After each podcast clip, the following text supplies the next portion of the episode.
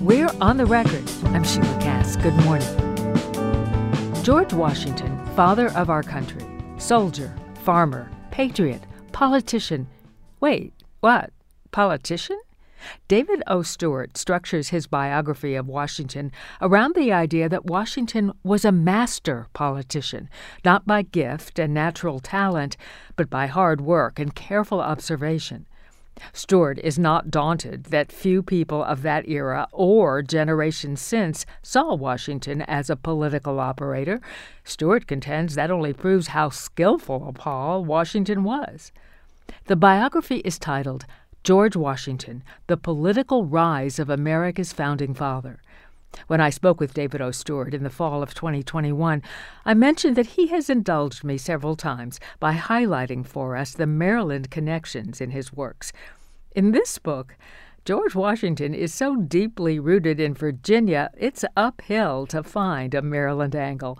But there is a mesmerizing moment when Washington is not quite 52 years old that takes place in Annapolis. I asked Stewart to set that scene for us. Why was Washington in Maryland's capital? We'd won the war, which was a good thing. The British had been defeated and uh, peace had been signed. And uh, he had held the army together that year. It had been a very difficult year. The army was not being paid, they were not taken care of well, which was the nation's practice throughout that war and there were mutinies. There was real risk of uh, some sort of military unrest. And he had headed all that off. Um, and he was finally, after eight years of military service, going to be able to go home. Uh, the Congress was in uh, Annapolis uh, temporarily. They had uh, fled various capitals through the life of the war. They'd been temporarily in different places. And they had settled in Annapolis. It was accessible by uh, ship, which was important.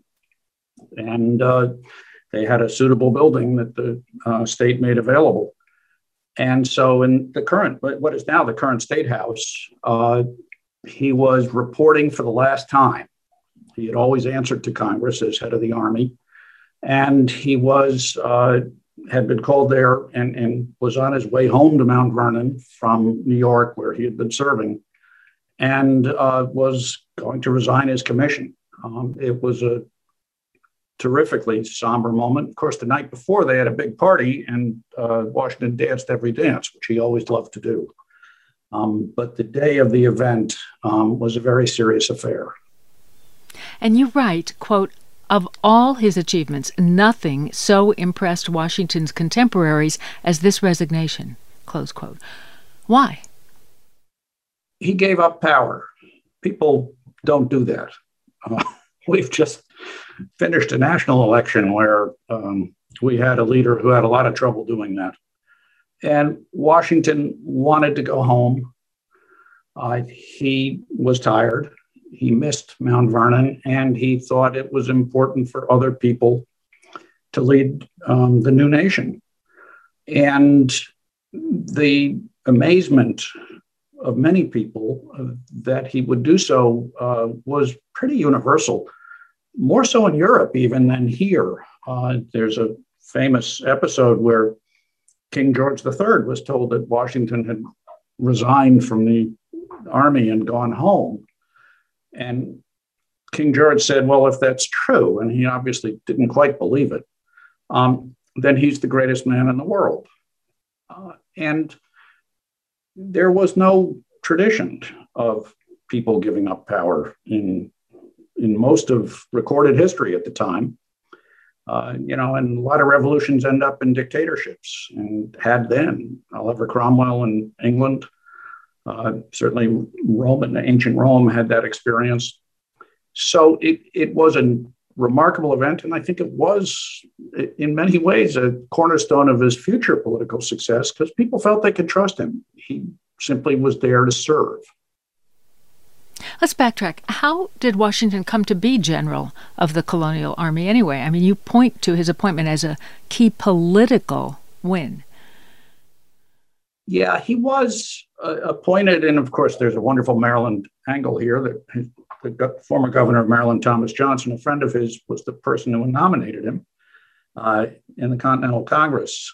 But he was a prominent figure at the time, and the Americans had a very shallow pool of people with military talent and experience. There were a couple of men who had served in the British military and then emigrated to this country. So we didn't quite trust them. We had a few folks who had fought in the French and Indian War and hadn't really done much. And then there was Washington, who had led the Virginia Regiment for four years during the war with a very mixed record. I think the public impression of his talents was and experience was greater than the reality. And he had managed, the Continental Congress met twice. And he had been at both sessions and had exercised one of his greatest talents, which was to win the trust of other people. And you know, he was a, a large, self-possessed man uh, with very affable manners. Uh, I was surprised. To, we think of him as this, this, distant marble figure, but people who knew him said, you know, he was just really good company. And he was a thoughtful man. He, he was very careful never to speak on an issue unless he knew what he thought, what he really felt. And he won the confidence of his contemporaries. And when it came time to pick a commander in chief, he was the obvious candidate, uh, partly because he was wearing his militia uniform through the entire session, which. I laughed out loud when I read that. He wore his military uniform to every session of the Continental Congress? Well, the second one, yes. and it seems a little goofy to me, and somebody might have thought he was pushing a little hard, but none of the people at the time seemed to have been put off by it. And so I try to interpret it as he was showing his willingness to serve. And I say in the book, it's a little like someone who shows up at your party with a guitar and obviously wants to be asked to favor us with a song. Um, but he uh, also had a, a, sort of realpolitik um, advantage, which was the army that he would that we were going that we had in the field was gathered around Boston. It was all New Englanders but this was to be a national uh, revolution or war for national independence. So you needed the South to be represented in its leadership. So that he was from Virginia, and Virginia was the largest colony, now state, was very important. And John Adams also endorsed his uh, candidacy. And, and his position was that they needed to have a Southerner in charge in order to attract the loyalty of uh, those states as well. That's historian David O. Stewart, who lives and works in Montgomery County, Maryland. On the record on WYPR, I'm Sheila Kast. We're talking about his latest biography, The Political Rise of George Washington. You write in such an engaging, almost chatty tone of a political junkie, but it's based on painstaking research. More than one fifth of the 500 pages are small type footnotes. Why did you think the world needed another biography of the founding father? I, I think we have forgotten what a tremendous political talent he was. Uh, and as you suggested in the introduction, he was self taught. When he began in politics, he was actually pretty lousy at it. And he became just deft, uh, a, a, true adept. And I, I, I wanted to demonstrate that and to illustrate it and to tie it to a period in his, his life that is often ignored which is he serves in the French and Indian War, and it's you know screaming and bloodshed and Indian battles, and and people have written a good deal about that. And then of course there's the Revolutionary War years and the time as president, but everybody skips over the 16 year period between the French and Indian War and the time he takes over the Continental Army, and I think that was a key period for him. I often refer to it as his wilderness years. It's when he he grew up he had been a very young man as head of the Virginia Regiment in the French and Indian War. He matured. Um, he performed a great deal of public service and political service that he, he learned from. He was in the House of Burgesses, which was the colonial legislature, for 16 years, five years longer than he was in the military. He uh, won four elections to it. He then kept winning elections to the Continental Congress. He was a justice of the Fairfax County Court, which had a lot of administrative duties, um, and he was always good at administration. And, and he learned about working with other people in a political setting, about developing coalitions and gaining support for your ideas in a way that as a young man, he hadn't bothered with. He'd been pretty headstrong and willful. And I think this period really ripened him in, in, an essential way. So when he takes over the Continental Army, he understands that, you know, he can't just say it and it, it will be so. He needs to find support in Congress. He needs to find governors who will support him. He needs to have officers who buy into his vision and his ideas for the Army. And it's a much more collegial fellow than in his early years. And I think it, it, it's, it was a key period. What did you discover about George Washington that surprised you? Uh, mostly uh, how hard he had to work to succeed. There is this image that, well, you know, he was big and he was rich and everything came easy. And he was big. he was over six two, And in those days, that was pretty tall. And it never hurts to be tall. But he wasn't rich. He had to make his own money, and he did it the old fashioned way. He married it. And he was very aware of his own shortcomings. He's an interesting series of contradictions. But one of the sort of frustrating things about the guy is he will, you have to look real hard to find him ever admitting that he was wrong about something. He, he didn't like to do that. But you can see if he messes something up, he doesn't make that mistake again. He went to school his whole life. That was a phrase that was used about him by one fellow who was one of his mentors. And he did go to school his whole life and figured out how to improve himself in his own conduct. He always worked on improving uh, Mount Vernon. He was a hard worker. And it was this relentless exercise in self improvement, which I think produced an extraordinary leader. We need to take a short break on the record. We're talking to historian David O. Stewart about his biography, George Washington, The Political Rise of America's Founding Father. When we're back, how Washington viewed slavery and dealt with it. I'm Sheila Kast. Stay with us.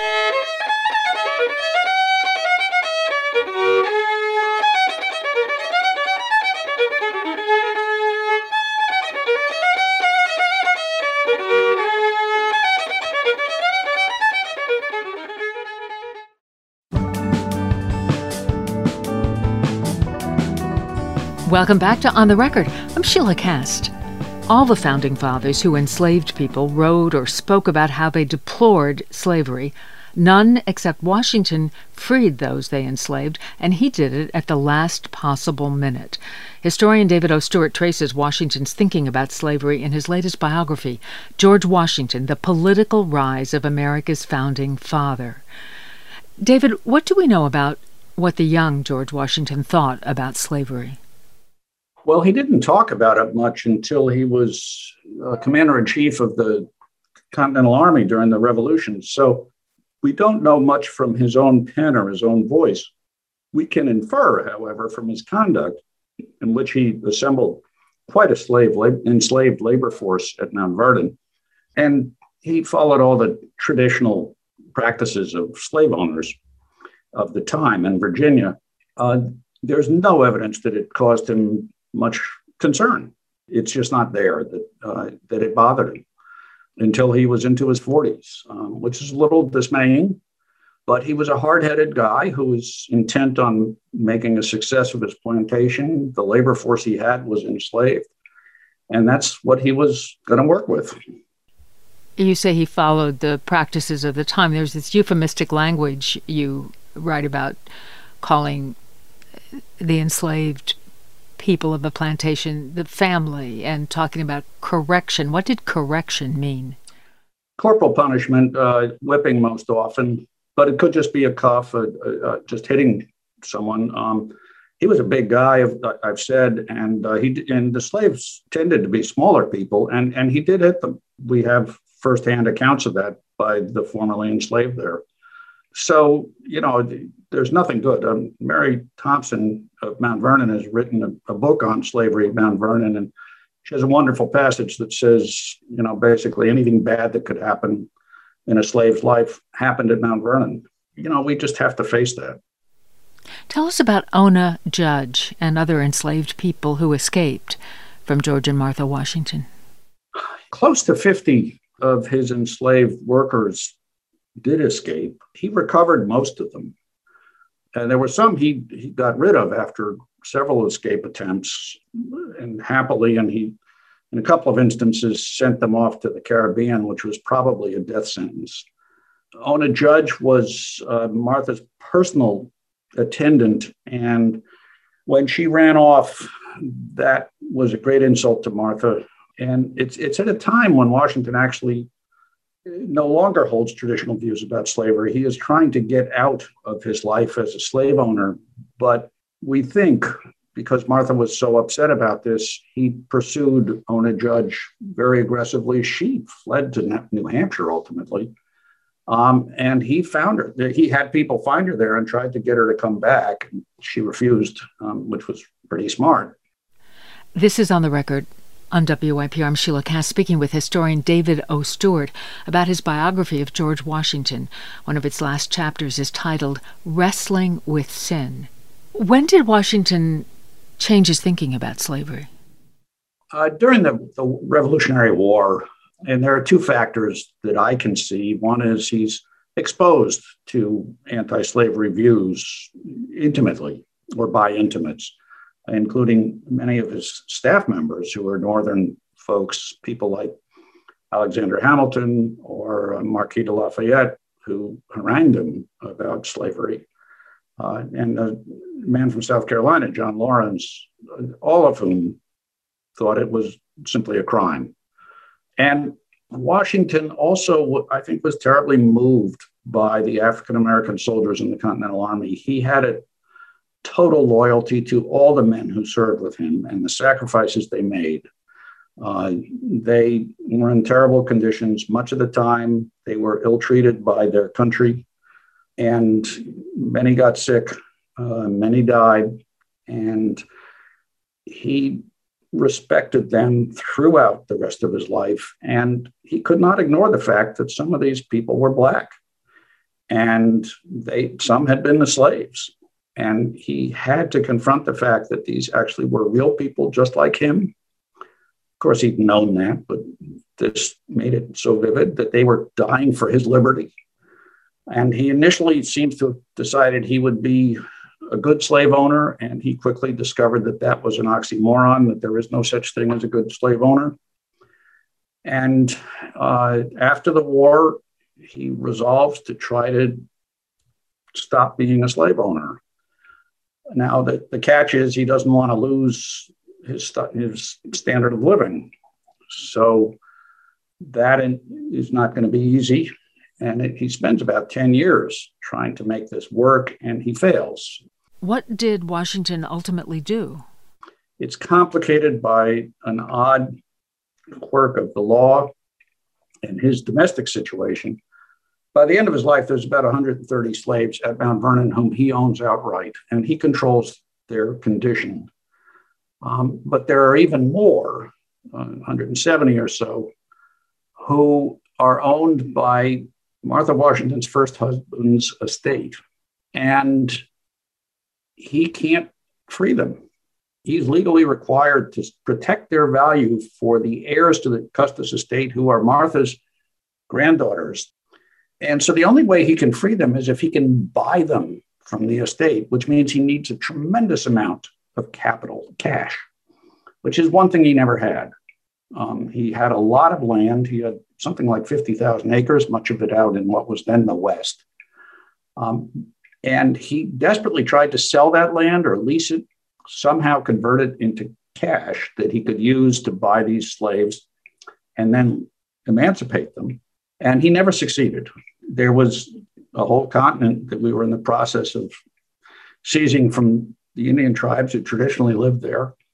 And he, it, there just wasn't a market to buy the, the land at prices he would sell at.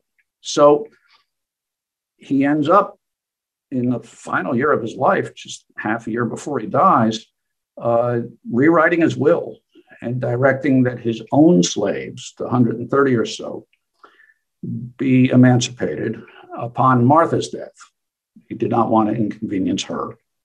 There are a couple of elements of that. One is because they had the two communities of enslaved people had been at Mount Vernon for so long, they had intermarried and families were intermarried. So he knew this was going to create messy domestic problems for them. And he just couldn't avoid that.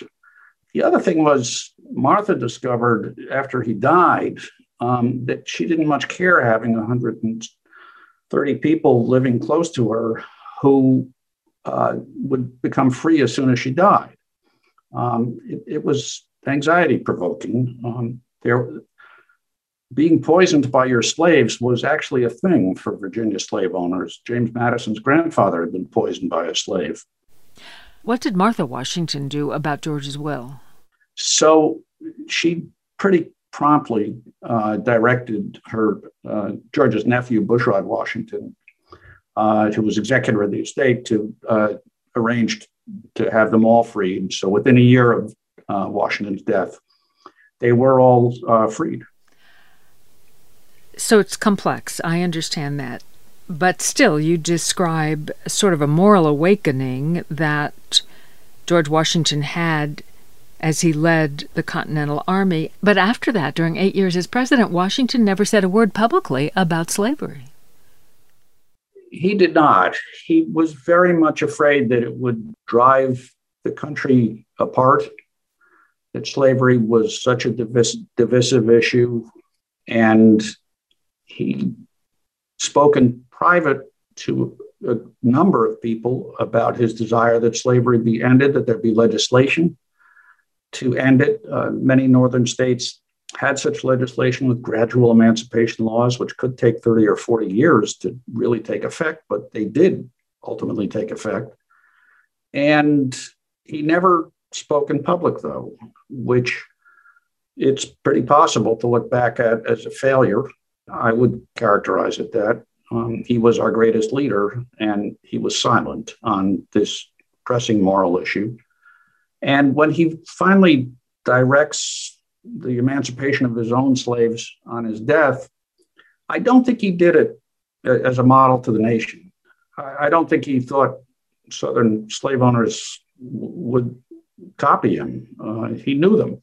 they were not people inclined to do that.